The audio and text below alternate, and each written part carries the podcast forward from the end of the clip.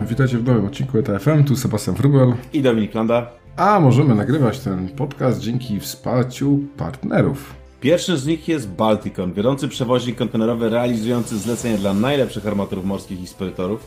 Balticon dysponuje również własnymi depotami, na których serwisuje, ale również i buduje specjalistyczne zabudowy kontenerowe, a także prowadzi ich wynajem, a specjalnością Balticonu są refery. Drugim i jednocześnie najstarszym naszym mecenasem jest e, DCT Gdańsk, czyli największy terminal kontenerowy na Bałtyku. Tu nam mija już rok współpracy i ostatnim, e, w sumie można powiedzieć, e, że powinien być pośrodku, jest firma Eco Worldwide, czyli wiodący coloader ładunków drobnicowych, więc jeśli jesteście spedytorem, który nie bukuje drobnicy, a chcielibyście zacząć, to na pewno Eco Worldwide jest Waszym potencjalnym partnerem. A jeśli chcielibyście dołączyć do któregoś z naszych odcinków, skomentować coś, poprawić nas, bo być może się gdzieś pomyliliśmy, to e, zapraszamy do kontaktu na kontakt małpaeta.fm lub social media dowolnych, gdzie nas znajdziecie. W dzisiejszym odcinku skupimy się na czterech obszarach, które wydawały nam się najbardziej interesujące w ubiegłym tygodniu i są to stawki spotowe, które zaczynają być niższe od long termów, strajki w Niemczech, e, które mogą spowodować kongestie w polskich portach i być może problemy w odwozach, wolumeny z Chin, które w sumie nie spadły w trakcie tej pandemii i lockdownów, jak nam się wydawało. I na sam koniec trochę o cyberbezpieczeństwie na nadchodzącym e, dziewiątym kongresie morskim w Szczecinie. A tradycyjnie zaczynając od indeksów, to już trzymając się tej nomenklatury, którą sobie dziś przyjęliśmy, większość rzeczy na czerwono. I tak wspominałem w tym pierwszym punkcie, chyba najbardziej przykuwa uwagę w tym momencie e, Transpacyfik z Azji do Stanów Zjednoczonych, który nie dość, że sam indeks e, FBX e, zmalał tak naprawdę w ciągu ostatnich dwóch miesięcy prawie dwukrotnie, bo tutaj było 16 600, w tej chwili 8900, więc prawie dwukrotnie spadł. Ale faktycznie coś, co zwraca największą uwagę, to jest e, właśnie to, że z kolei na e, konkurencyjnym indeksie, czyli Zeneta Shipping Index, stawki spotowe zaczęły być bardziej atrakcyjne od stawek e, długoterminowych. I to jest, zapytacie, po co w ogóle o tym mówimy? Transpacyfik, znowu jakiś, ale dla przypomnienia, jak zaczynały się wzrosty stawek, to też zaczęło się od Transpacyfiku.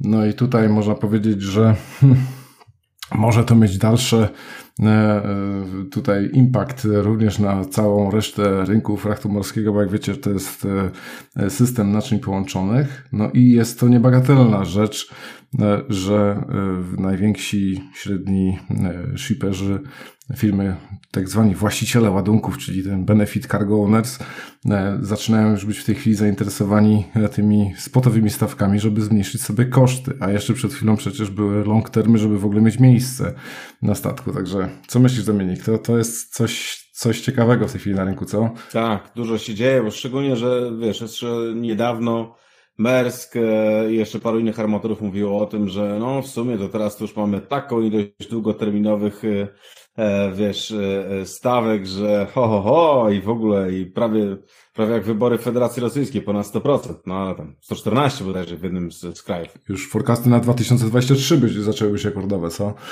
Tak, także już zaczęło być, zaczęło być bardzo wesoło i my, że tak powiem tutaj, wiesz, nigdy nie było tak źle, żeby nie było tak dobrze, można by było powiedzieć, parafrazując. Natomiast e, sytuacja w tej chwili jest dosyć ciekawa, tak jak mówisz, no bo właściwie nie ma jakiejś specjalnej przewidywalności tych, e, tych indeksów. No i to jest, co ciekawe, e, to co wspomniałeś, jeżeli chodzi o wolumenach na przykład z Chin, bo może to jest jedna z rzeczy.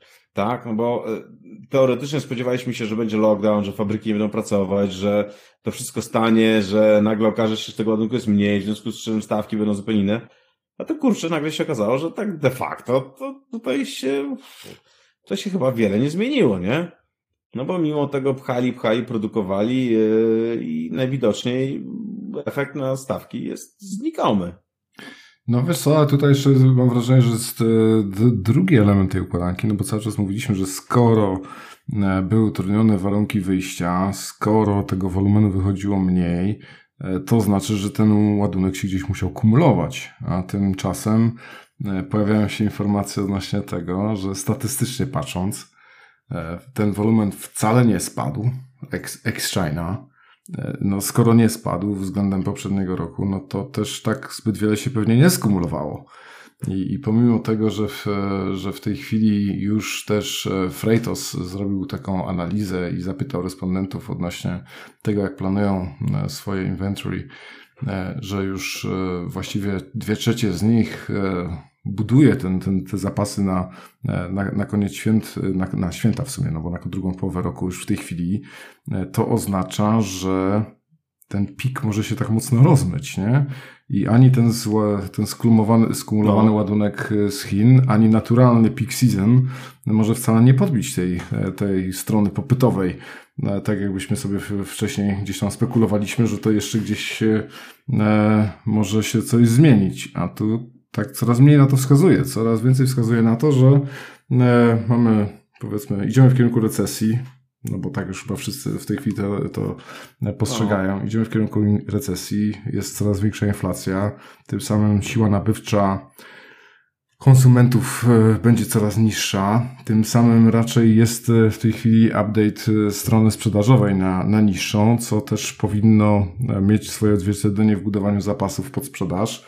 No i skoro firmy się już za, zatowarowały, no to ciekawe, czy właśnie nie, nie zaczynają kończyć się zatowarować, nie? Bo już wiedzą, ile, ile jest zamówione, ile do nich płynie i zobaczymy, co dalej. No tak e, ten free fall, jak tutaj nawet ładnie, e, co niektórzy już e, piszą w Dyna Liner Shade Index, wskazuje na to, że te stawki, indeksy przynajmniej odnoszące się do stawek, faktycznie dosyć raptownie zaczęły spadać i zobaczymy, gdzie zmierzamy. No to fakt, wiesz, i, e, i też tutaj mamy w jednym z artykułów takie podsumowanie ciekawe, nie, że e, to co ciekawe, wcześniej właściwie BCOs, tak jak mówiłeś, e, szukali miejsca w ogóle, żeby mu cokolwiek wysłać, płacili niebotyczne stawki, a teraz wydaje się, że oni już się zatowarowali i tak bardziej patrzą pod kątem, ok, fajnie, już nie jest to krytyczne, nie? Tak jak było poprzednio, że musi mieć krytycznie miejsce na statku, no bo biznes tam padnie.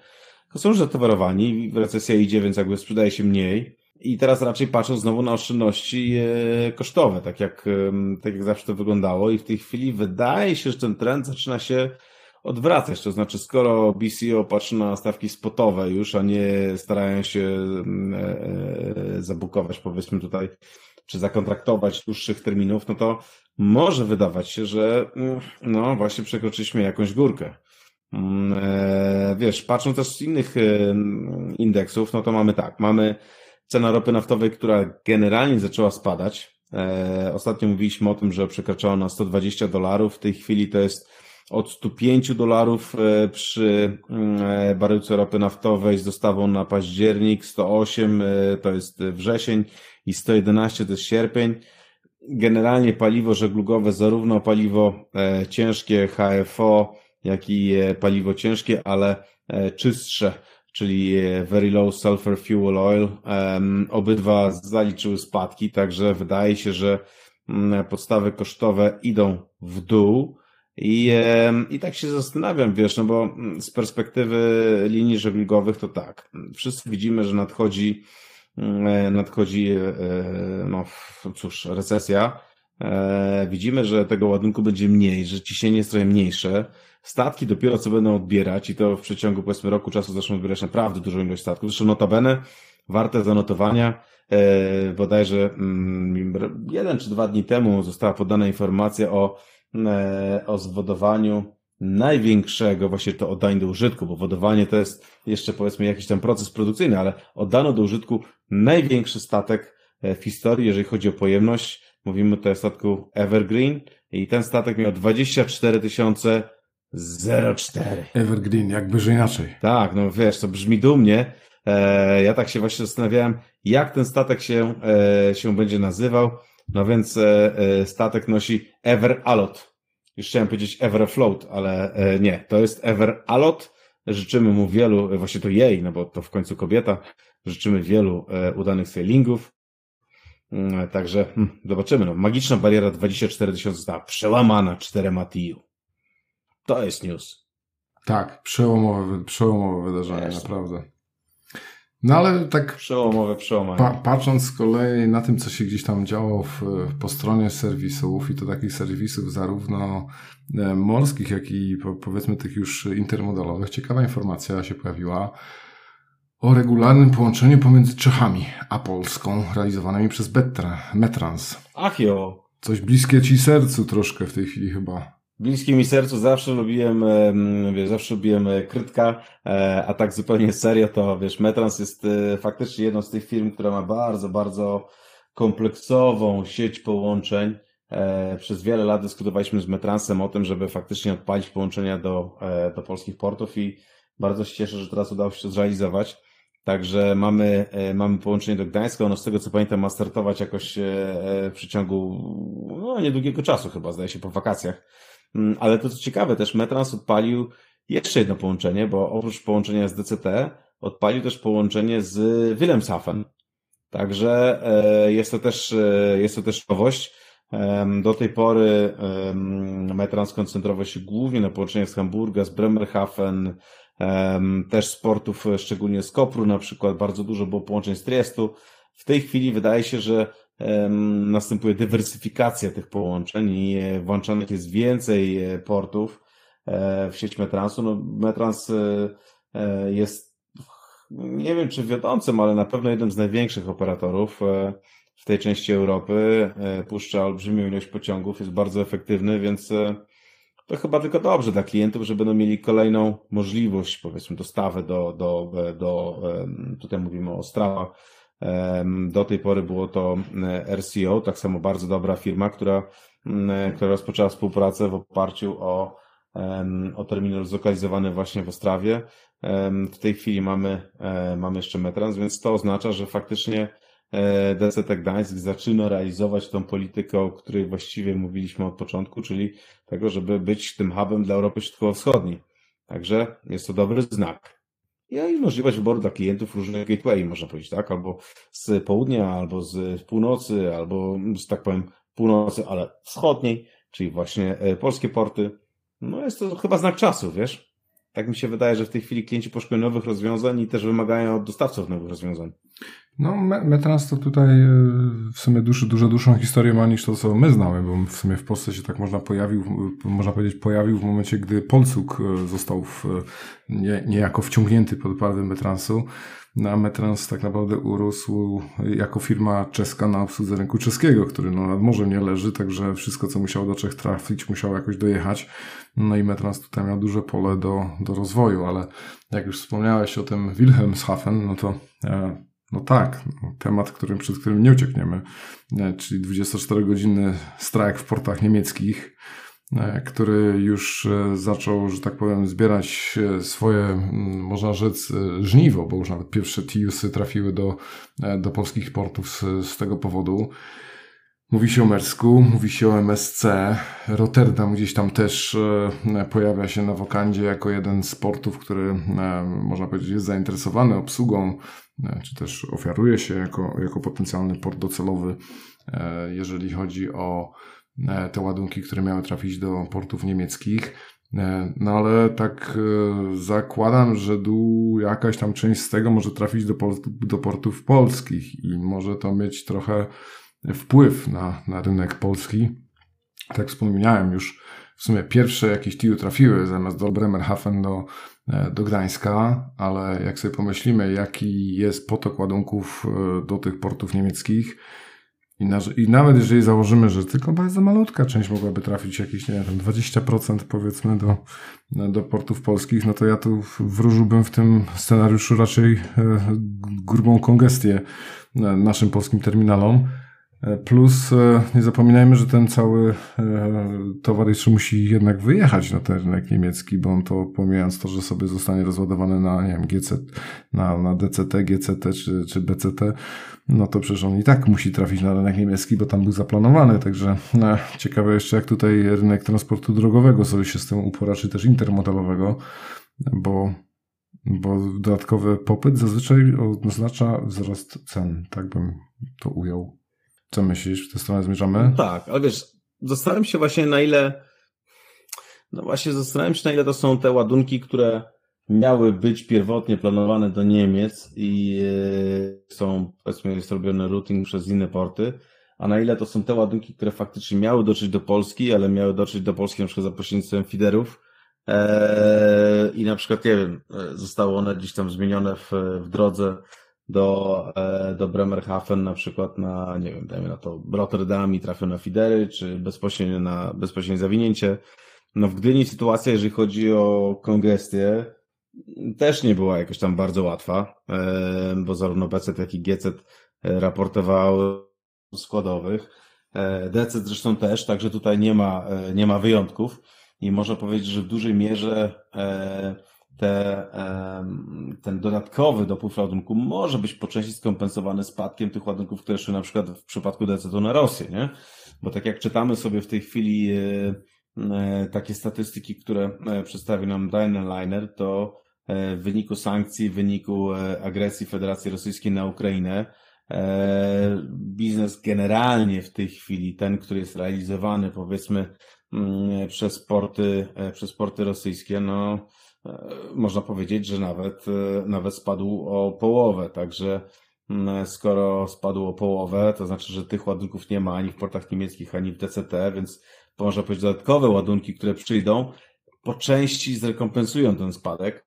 E, natomiast sytuacja na pewno nie będzie łatwa, bo intermodal trzeszczy w szwach. E, kierowcy, o czym mówiliśmy wielokrotnie, e, szczególnie mamy 60-80 tysięcy bodajże kierowców, jak są szacunki, których brakuje. To są też kierowcy z Ukrainy, którzy wrócili bronić swojej ojczyzny, więc sytuacja może być dosyć napięta.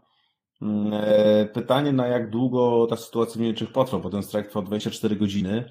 E, I e, na pewno są poszukiwane rozwiązania, bo wiesz, nie, nie jest też właściwie trzeciego i czwartego największego portu kontenerowego w Europie na to, żeby przerwać te operacje. Zresztą też ostatnio słyszałem o tym, że pracownicy transportu w Belgii rozpoczęli strajk, także odwołanych jest bardzo wiele lotów, ale też i transport drogowy i kolejowy mogą być dotknięte, więc no, akurat kolej w przypadku Belgii to nie jest aż tak istotne, ale sytuacja widać, że w całej Europie zaczyna być dosyć napięta, nie? no bo oczekiwania nas wszystkich jako pracowników są też takie, że e, nasi pracodawcy zrekompensują nam tą galopującą inflację. W Polsce to jest kilkanaście procent już, patrząc po cenach spożywki, paliwa, to było więcej. E, wszyscy oczywiście że utrzymają jakiś tam poziom e, zarobków. Z drugiej strony w Niemczech sytuacja może wyglądać to lepiej, ale też wcale nie jest idealnie, nie? Tak samo w Holandii, tak samo w Belgii, więc wszędzie zaczynają się robić takie mm, sytuacje, można powiedzieć, sytuacja jest napięta. E, w Niemczech te dyskusje już trwały od jakiegoś czasu, więc związki zawodowe, tutaj mówimy o Verdi, przedstawiły żądanie o 14%, 14% podwyżce. Związek pracodawców zgodził się na 7%, więc pracownikom to się nie spodobało, więc zrobili strajk 24 godziny. Na pewno siądą znowu do, do stołu rozmów. Zobaczymy, co z tego dalej wyjdzie. Natomiast ta sytuacja niestety, ale może się rozejść na inne porty, moim zdaniem. Prędzej czy później, bo jeżeli Niemcy dostaną powiedzmy podwyżki, to wiesz. No właśnie, wiesz co, tu poprawka, bo teraz się zorientowałem, że w sumie przed chwilą jeszcze gafę i, i, i to nie jest wcale opcja, żeby przekierować do Rotterdamu, tylko to Rotterdam też by chciał przekierować gdzieś dalej i to w, ze względu na to, jaki już jest w tej chwili poziom E, no, czekania e, na terminalu, który jest około 10-dniowy. E, ta efektywność placu, czy też yard density 106%, a nawet piki do 110, czy tutaj już, tak jak wspominałeś, te kontenery stoją gdzie się da, wow. nie tylko w miejscach wyznaczonych. I to Rotterdam też szuka alternatyw, a właściwie nie Rotterdam, tylko Mersk szuka alternatyw dla, dla tego, co powinno wylądować w Rotterdamie. Także mamy już Rotterdam, Antwerpię, e, w tym momencie Hamburg i Bremerhaven. I tak naprawdę opcje, które są rozpatrywane jako te luźniejsze, to jest Zebrugge, e, Wilhelmshaven, no i Gdańsk, powiedzmy, jako pewnie kompleks ten trójmiejski. No tak, no widzisz, teraz sytuacja jest taka, że de facto Hmm. Może być tak. E, jeżeli sytuacja się normuje i w Niemczech e, dojdą do porozumienia, w co myślę, że nastąpi, no bo, bo nie stać nikogo na to, żeby, żeby powiedzmy ta sytuacja trwała. To okaże się, że mm, powiedzmy dokerzy z Holandii, z Belgii też twierdzą, że no fajnie, fajnie, hola, hola, ale koledzy z Niemiec wywalczyli, a dlaczego my mamy być gorsi, nie? Inflacja też szale, szaleje, że tak powiem, w Holandii i w, w Belgii. Mm, to są zdecydowanie mniejsze gospodarki niż gospodarka niemiecka, więc to się może rozlać dalej, tak? I oby tak nie było dla nas wszystkich jako i pracujących w tym biznesie, ale też i jako konsumentów, bo jeżeli tak się stanie, to nagle się okaże, że my nie wyjdziemy po prostu z tych, nie wyjdziemy z tych e, akcji strajkowych i problemów, bo e, jak Niemcy skończą, to zaraz zaczną Holendrzy, jak Holendrzy skończą, to Belgowie i tak będziemy mieli notorycznie jakieś tam ruchawki, co dla biznesu dobre nie jest, no bo i tak mamy wiele wyzwań przed sobą. Więc e, oby to się, że tak powiem, skończyło i oby doszli do porozumienia. No ale cóż, jak zwykle, czas pokaże. Nie? No, póki co historyczny moment. Trzy pociągi wyjechały z, z Gdańska z rozładunku statku Mersk Marsylia, e, znaczy nie Mersk, w sumie to pewnie MSC było, Marsylia. E, wyjechały pociągi do Bremerhaven, czyli zupełnie odwrotnie niż to, co obserwowaliśmy przez ostatnie, nie wiem, 30 lat, kiedy to z Hamburga wyjeżdżał towar do Polski, teraz z Polski wyjeżdża do Niemiec. Świat staje na głowie. No, będzie można kiedyś nawiązać do tego. 2022 rok to była taka sytuacja. Ciekawe, czy to tak nie. tak już zostanie na dłużej, czy też nie. Oczywiście ten towar bardzo często trafia przez Polskę, bo dochodzi do tego jakieś kompletacje, assemblingi, fulfillmenty i tak dalej. Także to, to nie jest w sumie tak aż jest. tak niespodziewana e, kolej rzeczy, aczkolwiek jeżeli chodzi o, o odwiezienie kontenerów w tamtą stronę, no to tego jeszcze tak za bardzo nie było. Nie, nie było i jest to coś nowego, bo faktycznie przez wiele lat porty niemieckie były tymi, które grały pierwsze skrzypce. No w tej chwili sytuacja się odmieniła, warunki są e, ekstraordynaryjne, jak to się ładnie mówi. E, ale... Ordynarne. Ach, ordynarne też, co po niektórzy mają bardzo, bardzo e, mało wysublimowane zdanie na temat obecnej sytuacji w biznesie e, i szukają wszelkich rozwiązań, ale uważam, że to jest dobrze, bo wolny rynek pozwala na to, żebyśmy mogli myśleć i proponować klientom jak najlepsze rozwiązania i to jest jedno z takich rozwiązań. Okej, okay, nie możesz zrobić tego przez port, nie wiem, Bremerhaven, robisz to przez port w Gdańsku, nie możesz tego zrobić gdzieś tam, robisz to inaczej. E, nasza praca ekologistyków, w ogóle ludzi pracujących w tym biznesie właśnie na tym polega, na poszukiwaniu rozwiązań najlepszych dla naszych klientów, prawda? Mm, także tutaj uważam, że jest to absolutnie to, czy to zostanie na stałe. W przypadku zwykłych ładunków nie sądzę, no bo nie ma sensu gonić, powiedzmy, wiesz, statku, który też swoje kosztuje do Gdańska po to, żeby później ładunek wracał z powrotem mm, do Niemiec. No chyba, że właśnie są um, wzięte pod uwagę kwestie na przykład celne, które często zaburzają całą sytuację, no ale jesteśmy w Unii Europejskiej, więc nie bardzo jest tutaj co zaburzać. E, czy kwestie, e, czy kwestie właśnie kompletacji, która jest pewnie w Polsce tańsza, czy na przykład miejsc magazynowych, których może być w Polsce więcej, czy tańszego powiedzmy trackingu, dajmy na to z Gdańska do, e, do Brandenburgii w stosunku do, nie wiem, Bremerhaven, Brandenburgia. To też mogą być, to też mogą być rzeczy, które się pojawiają. W ogóle, wiesz, bardzo ciekawa sytuacja w tej chwili jest nie tylko w Niemczech, ale też i we wszystkich portach właściwie, które starają się obsługiwać na przykład zboże z Ukrainy. Także e, ten, ten, ten cuk, ten ciąg powiedzmy do e, pomocy Ukrainie i do wywiezienia maksymalnej ilości zboża zaburza troszeczkę też e, konkurencyjność transportu. Bo jak rządy zaczynają się w to angażować, to cóż, to to nie, nie do końca wygląda tak, jak mogłoby wyglądać, nie? No może i dobrze, no może się uda jak najwięcej tego zboża wywieźć, żeby pomóc Ukraińcom, żeby też nie głodowali ludzie w północnej Afryce, bo jak Egipt głoduje, to Egipt przypływa na trafach do nas po to zboże i, i myślę, że tego Unia Europejska nie chce. No, jak rządy, rządy zaczynają tutaj e, faktycznie e, ingerować, to różne rzeczy się dzieją. W zeszłym tygodniu mówiliśmy o prezydencie Bidenie. W tym tygodniu, można powiedzieć, wręcz w odpowiedzi na jego wypowiedź e, padł komentarz ze strony chairmana grupy AP Moller, e, Roberta Mollera, jak, jaki to Mersk świadczy w tej chwili super serwis i, i w samych superlatywach o, no, o, o, o Mersku w, w, Stanach się wypowiedział. No tak, to wręcz takie, wiesz, jak mam wrażenie, tak jakby sobie dyskutowano tutaj w, publicznie na, na Twitterze.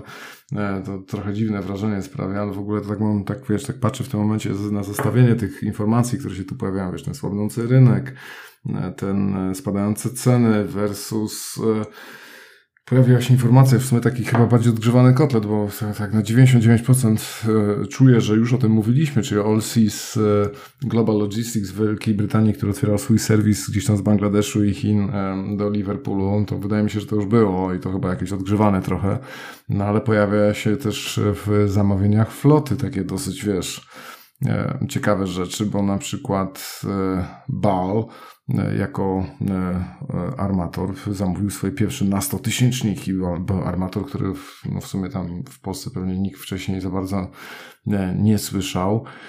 MSC zamawia wciąż na potęgę, bo w tej chwili też 20 jednostek pomiędzy 8 a 11 tysięcy. MESK rozważa kolejne jednostki na metanol oczywiście, no to już tak coraz więcej, coraz częstsze to są newsy tutaj e, ze stajni tej błękitnej, że to jednak metalowe jednostki będą.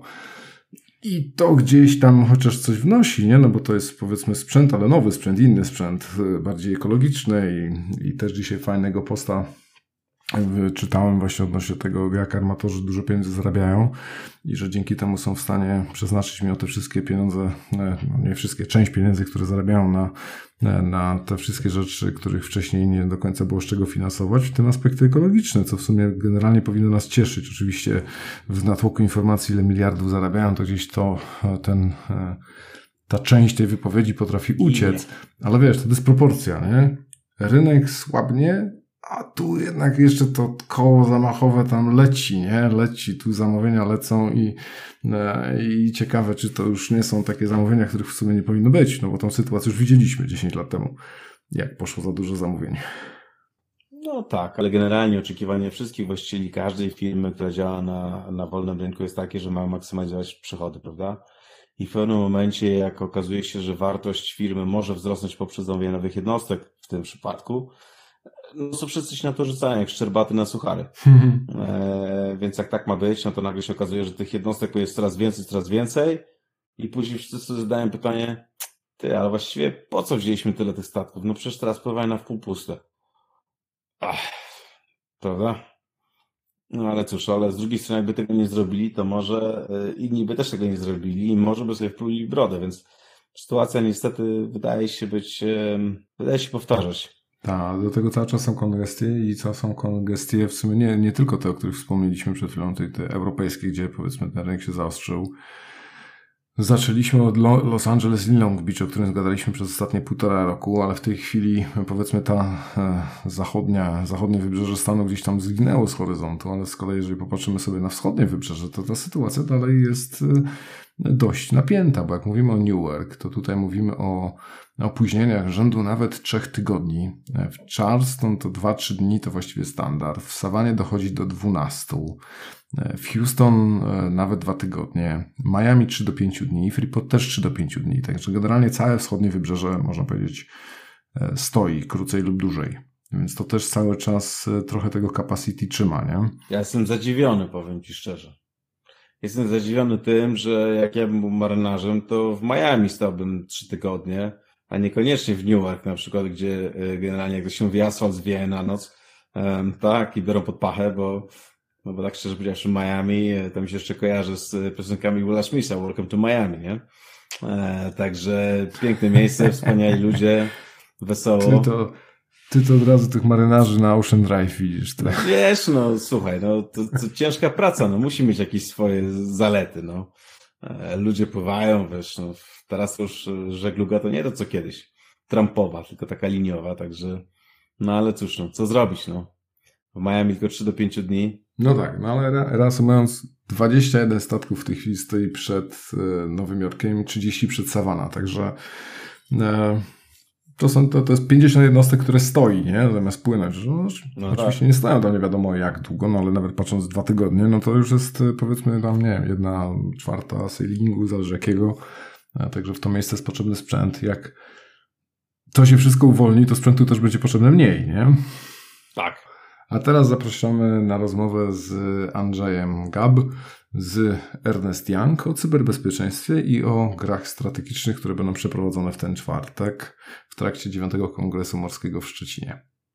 Cześć Andrzej. Cześć, cześć, witam serdecznie. Andrzej, ciekawa rzecz. W tym tygodniu będziecie w, wewnątrz dziewiątego kongresu morskiego, który jest zorganizowany w Szczecinie w dniach 29-30 czerwca, czyli już, już w tym tygodniu, organizować e, ciekawe warsztaty, o których stwierdziliśmy właśnie, że troszeczkę się e, więcej e, podzielimy informacjami, bo być może jest to bardzo ciekawa rzecz również dla naszych słuchaczy w kontekście cyberbezpieczeństwa. Może byś coś powiedział więcej na początek w ogóle? Czego można się spodziewać? Jasne, jasne. E, jak najbardziej. Tak, zestawienie e, morza i cyberbezpieczeństwa może się wydawać zaskakujące dosyć. Natomiast z tego, co obserwujemy, to praktycznie każdy rynek, każdy w jakiś sposób obszar e, obecnie ma coś wspólnego z informatyką. W każdym jest zastosowanie informatyki i okazuje się, że to cyberbezpieczeństwo ma też tam jakieś duże znaczenie i coraz większe znaczenie. Wobec tego od paru lat pojawiamy się na Międzynarodowym Kongresie Morskim z dokładnością co do czasów covidowych. No i cieszymy się, że w tym roku e, mamy szansę też się pojawić. Już całe szczęście najgorsze momenty covidu minęły i e, kongres się odbywa pod koniec właśnie czerwca. E, na początku pierwszym takim aspektem, którym się pojawiliśmy, to prowadziliśmy debaty na temat cyberbezpieczeństwa, takich rozmowy pomiędzy szefami głównych portów, firm związanych z transportem morskim i tak dalej. Natomiast stwierdziliśmy, że też chcemy przybliżyć jeszcze bardziej w sposób praktyczny takie zagadnienia cyberbezpieczeństwa i stworzyliśmy dwa warsztaty w tym roku, które przeprowadzimy w czwartek, 30 czerwca podczas których e, rozegramy dwie gry strategiczne. Jedna będzie dotyczyła ustawy, wprowadzenia ustawy w firmie e, o infrastrukturze krytycznej, UKSC tak zwany skrót, mhm. a druga e, takiej czystej postaci cyberbezpieczeństwa w firmie związanej z transportem morskim. Możesz trochę przybliżyć, czym jest ta UKSK? Bo powiem szczerze, że takie sformułowanie zupełnie... UKST, jasne, jasne. UKST. ja rozumiem, że mogę trochę mówić slangiem, ale wymaga to jak najbardziej e, wytłumaczenia. W Polsce e, tworzy, w zasadzie państwo tworzy tak zwany Krajowy System Cyberbezpieczeństwa, KSC. A UKST to jest ustawa o stworzeniu tego Krajowego Systemu Cyberbezpieczeństwa i z tej ustawy wynikają pewne zobowiązania co do firm zajmujących się infrastrukturą krytyczną i mamy tam wskazane takie podmioty jak operatorzy usług kluczowych, jak dostawcy usług kluczowych, organy i wszyscy, którzy zarządzają infrastrukturą krytyczną. Ja nie chciałbym teraz jakby wchodzić w głębokie szczegóły, bo to mhm. też jest e, dosyć e, zaawansowane i spędzilibyśmy może tutaj ze 3-4 godziny na wyjaśnianiu, a to nie jest, nie jest zadanie tego. Natomiast właśnie między innymi gra w sposób taki modelowy, pewien model zastosowany, e, który zrobiliśmy, pozwala na to, żeby łatwiej zgłębić czynniki i wymagania i sposób wdrożenia takiej ustawy i, i, wymagań tej ustawy w danym przedsiębiorstwie. I tu będzie prowadziła tę grę z naszej strony mm, Magda Wrzosek, która jest specjalistką i występowała już na Kongresie Morskim w zeszłych latach, chociażby na panelu otwierającym. Mhm. I ona, mam nadzieję i jestem przekonany, że świetnie poprowadzi jakby tę grę na początku o 9 godzinie w czwartek. E, natomiast mój zespół stworzył drugą grę, która jest próbą zamodelowania takiego w sumie fajnego podejścia, czyli jak stworzyć w organizacji e, związanej z transportem morskim, z morzem, systemu, w zasadzie działu bezpieczeństwa, który stara się obronić przed atakami, reagować na zdarzenia losowe, reagować też na zdarzenia nielosowe, czyli kogoś, kto specjalnie próbuje zaatakować w postaci kupowania i wyboru różnych technik, rozwiązań, zabezpieczeń i następnie patrzenia, czy prawidłowe rozwiązania zostały wybrane i czy udało się ochronić firmę przed tymi atakami. Mhm. A to dla, dla, dlaczego uważasz, że to jest e, ważne dla firm w branży? W sensie, no tak e, no. słyszymy od czasu do czasu o mm, jakichś e, poważnych sytuacjach dużych firm. No, to się zdarza w sumie dosyć rzadko i tak jak już słychać, to słychać o tych dużych. Także dla, dlaczego taka powiedzmy MŚP powinno się zainteresować też takim właśnie tym cyberbezpieczeństwem dla siebie? E, myślę, że nie tylko MŚP, ale też duże firmy. O dużych to słyszymy, bo wtedy to już jest tak. I myślę, że w zasadzie każdy, od, nawet od nas jako użytkowników końcowych, aż do wielkich, wielkich firm. My jako Ernst Young pracujemy dla naprawdę e, globalnych graczy, globalnych firm światowych, ale podobne potrzeby widzimy w mniejszych firmach. Dlaczego transport morski, dlaczego rynek e, morski? Dlatego, że widzimy dużą potrzebę, widzimy stan jakby rozwoju z naszej perspektywy takiej globalnej, ponieważ jesteśmy dużą firmą i mamy ogląd na, na różne sektory gospodarki, nie tylko w Polsce, ale też za granicą.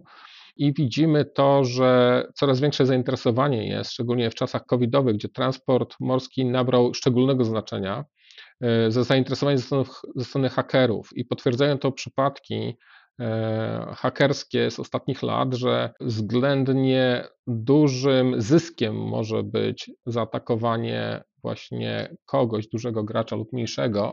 Mhm. I e, patrząc, y, oczywiście większość ludzi e, słyszy, co się dzieje, jeśli chodzi o ataki hakerskie w innych rynkach, na strony internetowe i tak dalej. Mało się słyszy o tych na, na branżę morską. Natomiast mamy parę przypadków już takich, które jasno pokazują, że zainteresowanie jest bardzo duże ze względu na potencjalne zyski. I mamy taki przypadek portu w Antwerpii, E, gdzie zaatakowany został Port Communication System i e, hakerzy wspólnie z przemytnikami zarządzali w pewien sposób portem w Antwerpii, po to, żeby podmieniać informacje i przemycać różne rzeczy, wykorzystując to, że mieli dostęp do pełnych danych tego, co się dzieje i możliwości ingerencji w te dane w porcie w Antwerpii. Także zagrożenie jest bardzo duże. No, to niezmiernie istotne. Powiem Ci, że o tym nigdy rozmawialiśmy. Tak, tak atak hakerski to myślę, że przy większości osób się kojarzy tutaj powiedzmy z paraliżem e, Merska, jeszcze w trakcie tam e, aneksji Krymu, tak, co, co w sumie się było takie chyba dosyć przypadkowe, tak mi się wydaje. To nie był zamierzony na, tam atak na Merska, to e, po prostu ten malware, czy co tam było, przeniknęło z tego ukraińskiego banku, który był tak naprawdę targetem z tego, co ja znam tą historię, ale tak na przestrzeni czasu to tam i TNT i EQ Worldwide akurat jak zaczynaliśmy jeden z pierwszych odcinków był pod presją, później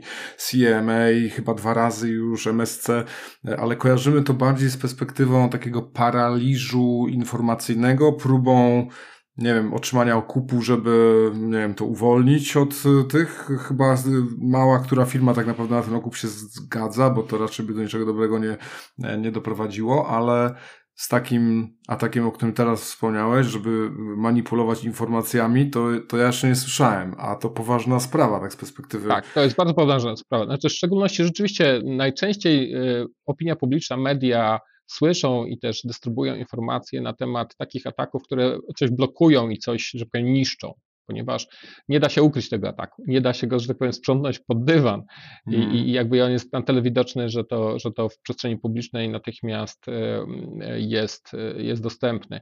E, natomiast duża część ataków, e, która na przykład nie wychodzi ponad, ponad ten próg, że tak powiem, informacyjny, dotyczy właśnie manipulowania danymi.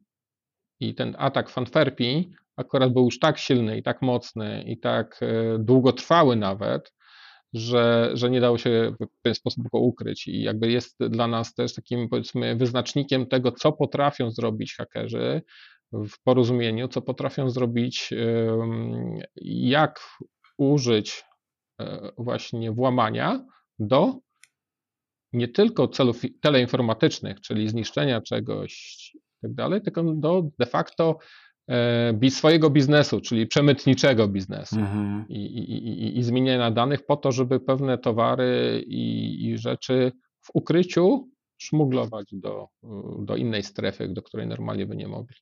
No to dobrze, a poczekaj, bo jeszcze e, jak się myśli o tych e, napadach hakerskich, to E, jest powiedzmy ta część technologiczna i jest ta część ludzka, nie? W sensie tak e, mam wrażenie, że systemy w samą w sobie, nie, nie, trudno oczywiście tu wy, e, wyciągać wnioski za wszystkie filmy, ale co do zasady są, e, jest jakieś e, większe skupienie na tym, żeby ten system był w miarę bezpieczny. Ta część ludzka z kolei to jest ten, przez wielu uważany jako ten, ta pięta achillesowa każdego systemu, w sensie e, system może być zabezpieczony nie wiadomo jak dobrze i tak człowiek może popełnić jako jakiś błąd, żeby co umożliwi komuś dostęp do tego systemu patrząc z perspektywy warsztatu, wy kładziecie jakiś nacisk na jeden z tych elementów, czy, czy, czy staracie się to zmiksować razem? Nasz model nie obejmuje wszystkiego, ale na pewno obejmuje ten element ludzki, czyli e, dana grupa jest zespołem. Jako zespół podejmuje pewne decyzje i musi te decyzje przedyskutować, musi wybrać, mhm. też ma ograniczony czas i budżet na wybranie rozwiązania, które zamierza w danym kroku, w danym momencie wdrożyć do ochrony e, przedsiębiorstwa, które prowadzi od strony teleinformatycznej, od strony bezpieczeństwa. Bez tego ten aspekt ludzki jest niezmiernie ważny, ponieważ ja myślę, że to nie dotyczy tylko bezpieczeństwa, dotyczy to wielu rzeczy. Jeżeli się ludzie nie potrafią dogadać i mają coś chronić albo mają coś zrobić, to raczej nie wróżymy temu sukcesu. I podobnie tutaj. Nasza gra modeluje ten też sposób y, wybrania odpowiedniego rozwiązania, przed czym się chronimy i dostosowania y, y, rozwiązania. Natomiast ewidentnie robią to ludzie i robią to dla ludzi. Mhm. To, to, to, to, to podczas naszej gry na pewno będzie to widoczne. Powiedz mi Andrzej, bo w branży, tak się popatrzy, to, to te systemy informatyczne to nigdy właściwie nie jest pojedynczy system. Nie? W większości firm to są e, jakaś część do obsługi finansów, jakaś część do obsługi powiedzmy operacji, później do tego dochodzą jakieś mniejsze, większe systemiki, tworzą się takie e, różne wysepki. E, to jest z perspektywy cyberbezpieczeństwa dobrze, czy, czy, czy źle? Jak, jak wy na to patrzycie? Jako IT pewnie tworzą się wysepki, natomiast cyberbezpieczeństwo patrzy na to, stara się patrzeć na to jako całościowy system powiązanych pewnych elementów, które jednak rezydują w tym samym miejscu lub blisko siebie, pomimo tego, że możemy deklarować czasami, że one są rozłączne, odseparowane, być może nawet galwanicznie, ale jak doświadczenie pokazuje historię, one często aż tak bardzo nie są. Istnieje zagrożenie jednak, że mogą przeniknąć y, jedne zagrożenia do z jednej części do drugiej. Wobec tego my patrzymy, staramy się patrzeć całościowo i trzeba jednak rozważać ryzyko związane z tym, że jeden system może zarazić drugi, może przejść jakieś zagrożenie z jednego do drugiego. Mamy systemy na przykład kadrowe, tak jak wspomniałeś. I ktoś może z systemu kadrowego dostać maila, poprzez system kadrowy dostać się do, jakby poprzez maila dostać się do systemu kadrowego i jeżeli na przykład używa tego samego hasła w innym systemie, który już nie jest kadrowy, który jest bardziej technologiczny, haker może dostać dostęp, albo wykorzystać po prostu jakąś podatność, która istnieje w systemie, który jest o wiele bardziej ważny. I, i, i w podobny sposób osiągnięto swój cel w y, tym przykładzie, o którym mówiłem w Antwerpii, że dostano się do systemu zarządzania portem i mo, można, było, można było zarządzać wspólnie z za, zarządcą portów w Antwerpii e, tymi rzeczami, a, a jeszcze można było też doprowadzić do blokady. Pamiętajmy też, że system e, GPS też jest systemem teleinformatycznym, on wcale nie jest niczym innym, tylko systemem mm. teleinformatycznym. Zablokowanie go może spowodować no, niezmierny chaos na, na morzach i oceanach. E, tak samo systemy nawigacyjne to są też już systemy komputerowe, one nie są analogowe, one są wszystko systemami cyfrowymi i tak dalej, i tak dalej. I teraz odpowiednie zarządzanie, monitorowanie zdarzeń, które tam się pojawiają, szczególnie od strony bezpieczeństwa, pozwala nam może nie w 100% się ochronić, ale szybciej wiedzieć, że coś się stało i zareagować na to i odpowiednio szybciej włączyć ochronę albo reakcję na ochronę i, i, i ograniczyć straty. Mhm. Zapowiada się bardzo ciekawy, e, bardzo ciekawa gra strategiczna, także wszystkich zachęcamy do udziału. Dla przypomnienia, 30 czerwca, czwartek, Szczecin.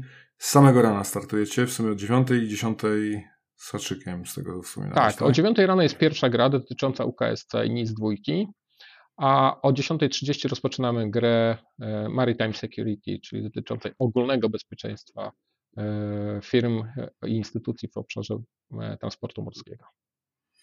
Wielkie, wielkie dzięki Andrzej za przybliżenie tematu. Temat jest niezmiernie e, interesujący, no i co jakiś czas e, niestety wraca na łamach e, e, pierwszych stron gazet w mniejszych i większych firmach, także temat na pewno warty uwagi, e, zwłaszcza, że można sobie coś przećwiczyć w formie gry, która tak moim zdaniem zawsze byłem dużym zwolennikiem takich, takich doświadczeń, bo to jest taki element fajnego połączenia praktyki z teorią gdzie można faktycznie szybko zweryfikować te rzeczy, które się zrobiło e, i zobaczyć, co one przyniosły, bo rozumiem, że to też będzie w ten sposób u Was wyglądało.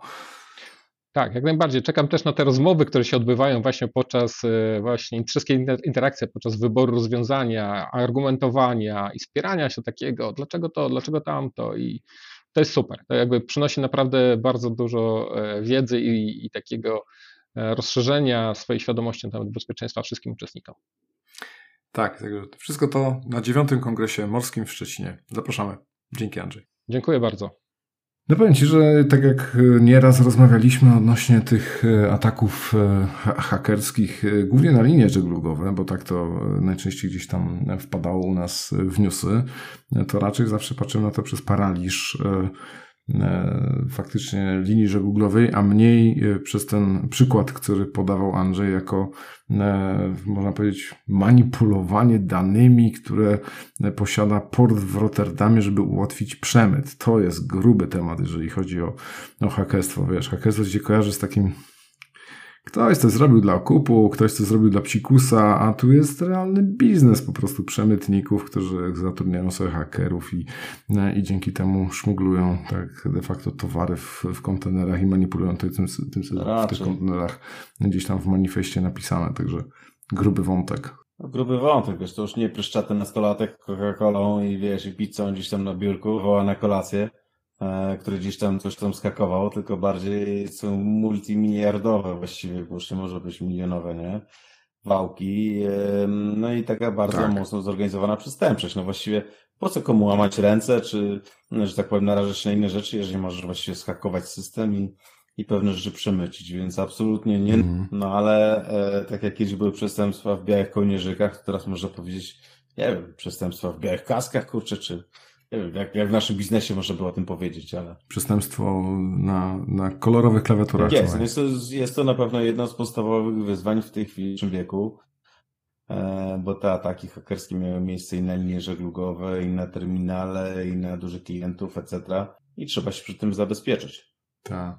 Słuchaj, powiem Ci, że ciekawa informacja w tym tygodniu też pojawiała się z rynku niemieckiego.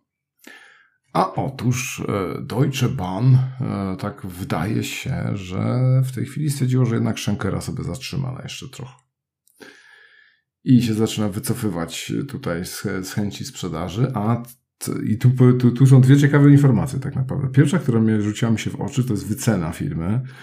E, około 21 miliardów euro i to jest co najmniej dwa razy więcej niż to, co słyszałem jeszcze jakiś czas temu, także widać, że to jest, wiesz, taka wycena zrobiona na podstawie aktualnej koniunktury.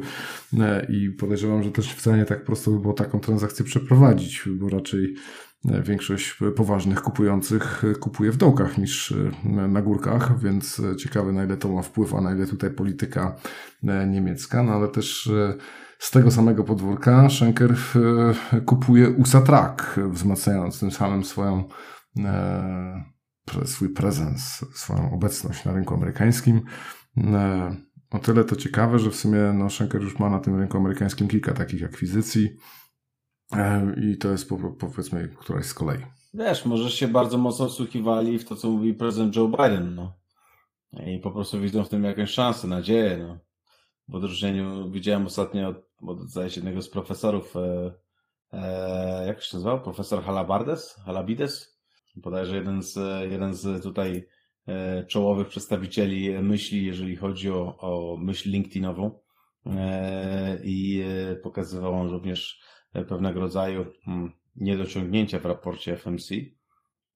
Także może się okazać, że faktycznie niektórzy myślą o tym, żeby się rozwijać również na tym rynku.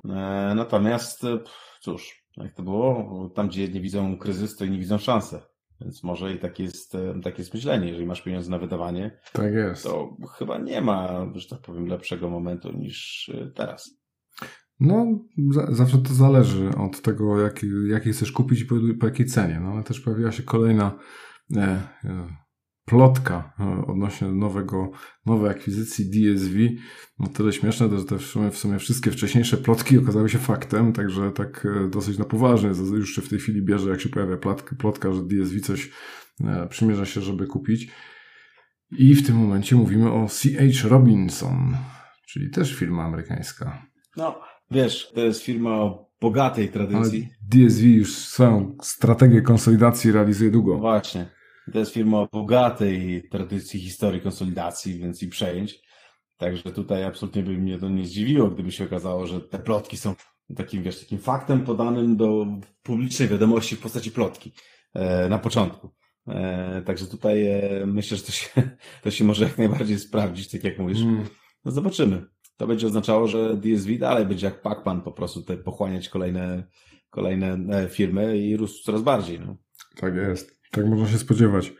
Co, co, co, co ciekawe, w, w Polsce mi się wydaje, że C.H. Robinson to gdzieś w okolicach Wrocławia też gdzieś tam się mieścił, ale nie mam pewności. Tak jakoś mi się kojarzy, że, że te rewiry i tak samo jak wcześniej pan Alpina, e, no, zobaczymy, to na pewno nie miało żadnego wpływu na decyzję, ale e, ciekawy byłby przy taki e, zbieg okoliczności z polskiego rynku. No ale na dzień dzisiejszy skończymy już na tym. Dobijamy powoli do godziny, także cenimy Wasz czas. Newsy były w tym tygodniu no, powiedziałbym, że takie głębokie. Nie było ich aż tak, tak wiele, ale były takie, e, które mogą się tu przerodzić za chwilę w jakieś zmiany rynkowe, praktycznie e, trzy z nich. Także e, mam nadzieję, że udało nam się gdzieś tam pobudzić przemyślenia wokół tego, co to znaczy dla Was jako klientów, jako spedytorów, jako linii, jako entuzjastów E, takich, e, takie osoby też nas słuchają, słuchają, co bardzo nam miło e, słyszeć. Także udanego tygodnia Wam życzymy z bardzo gorącego Trójmiasta i nie tylko w tym tygodniu. No i wszystkim tym, którzy już zaczęli okres urlopowy, też życzymy udanych urlopów i ciepłej, czystej wody w morzach i jeziorach. Tak jest. Również pozdrowienia z tej strony, w tym wypadku z Triestu, gdzie woda jest ciepła, Mm, e, wiesz, temperatura wysoka, a wino mm. bardzo dobre. Także e, do tego zachęcam też gorąco, żeby oczywiście rozkoszować się winem, ale rozkoszować się, jak to się, jak to się mówi, e, e, responsibly. Także e, zapraszamy do tego. Absolutnie nie w miejscu pracy. Tak jest. Ale piątek, piąteczek, piątunio. Do piątunia jeszcze trochę, ale tak, Jak udanego tygodnia i udanego rozpoczęcia sezonu wakacyjnego, bezpiecznych wojaży wszystkim tym, co jeżdżą. Pogoda bywa bardzo zdradliwa i to słońce w ciągu dnia też niestety wzmaga ilość kolizji, także, także pamiętajcie, bezpieczeństwo przede wszystkim w tym wszystkim, e, tak samo na drogach, jak i w pracy, jak i na terminalach i, i na wszystkich innych e, obszarach, także pozdrawiamy. Wszystkiego dobrego. Możemy nagrywać ten podcast dzięki wsparciu partnerów i sponsorów. Pierwszym z nich jest Balticon, wiodący przewozik kontenerowy realizujący zlecenia dla najlepszych armatorów morskich i spedytorów. Balticon dysponuje również własnymi depotami, na których serwisuje e, specjalistyczne zabudowy kontenerowe oraz prowadzi ich wynajem, a ich specjalnością są refery. A od samego początku, jak tworzymy, nasz podcast wspiera DCT Gdańsk, największy terminal kontenerowy na Bałtyku i prawie równie długo czołowy kolauder morskich ładunków drobnicowych firma EQ Worldwide. Jeżeli jesteście spedytorem jeszcze nie wozicie drobnicy, to dobrze się skontaktować z EQ, bo łatwiej z nimi wystartować. A jeśli chcecie do nas dołączyć, podzielić się swoją wiedzą, poprowadzić któryś odcinek, dać wywiad, cóż wam tam w duszy gra, to śmiało do nas piszcie na kontakt małpa.eta.fm lub po prostu nagrajcie to, o co chcecie zapytać, tak że będziemy mogli to załączyć do któregoś z odcinków na anchor.fm łamane przez eta.fm.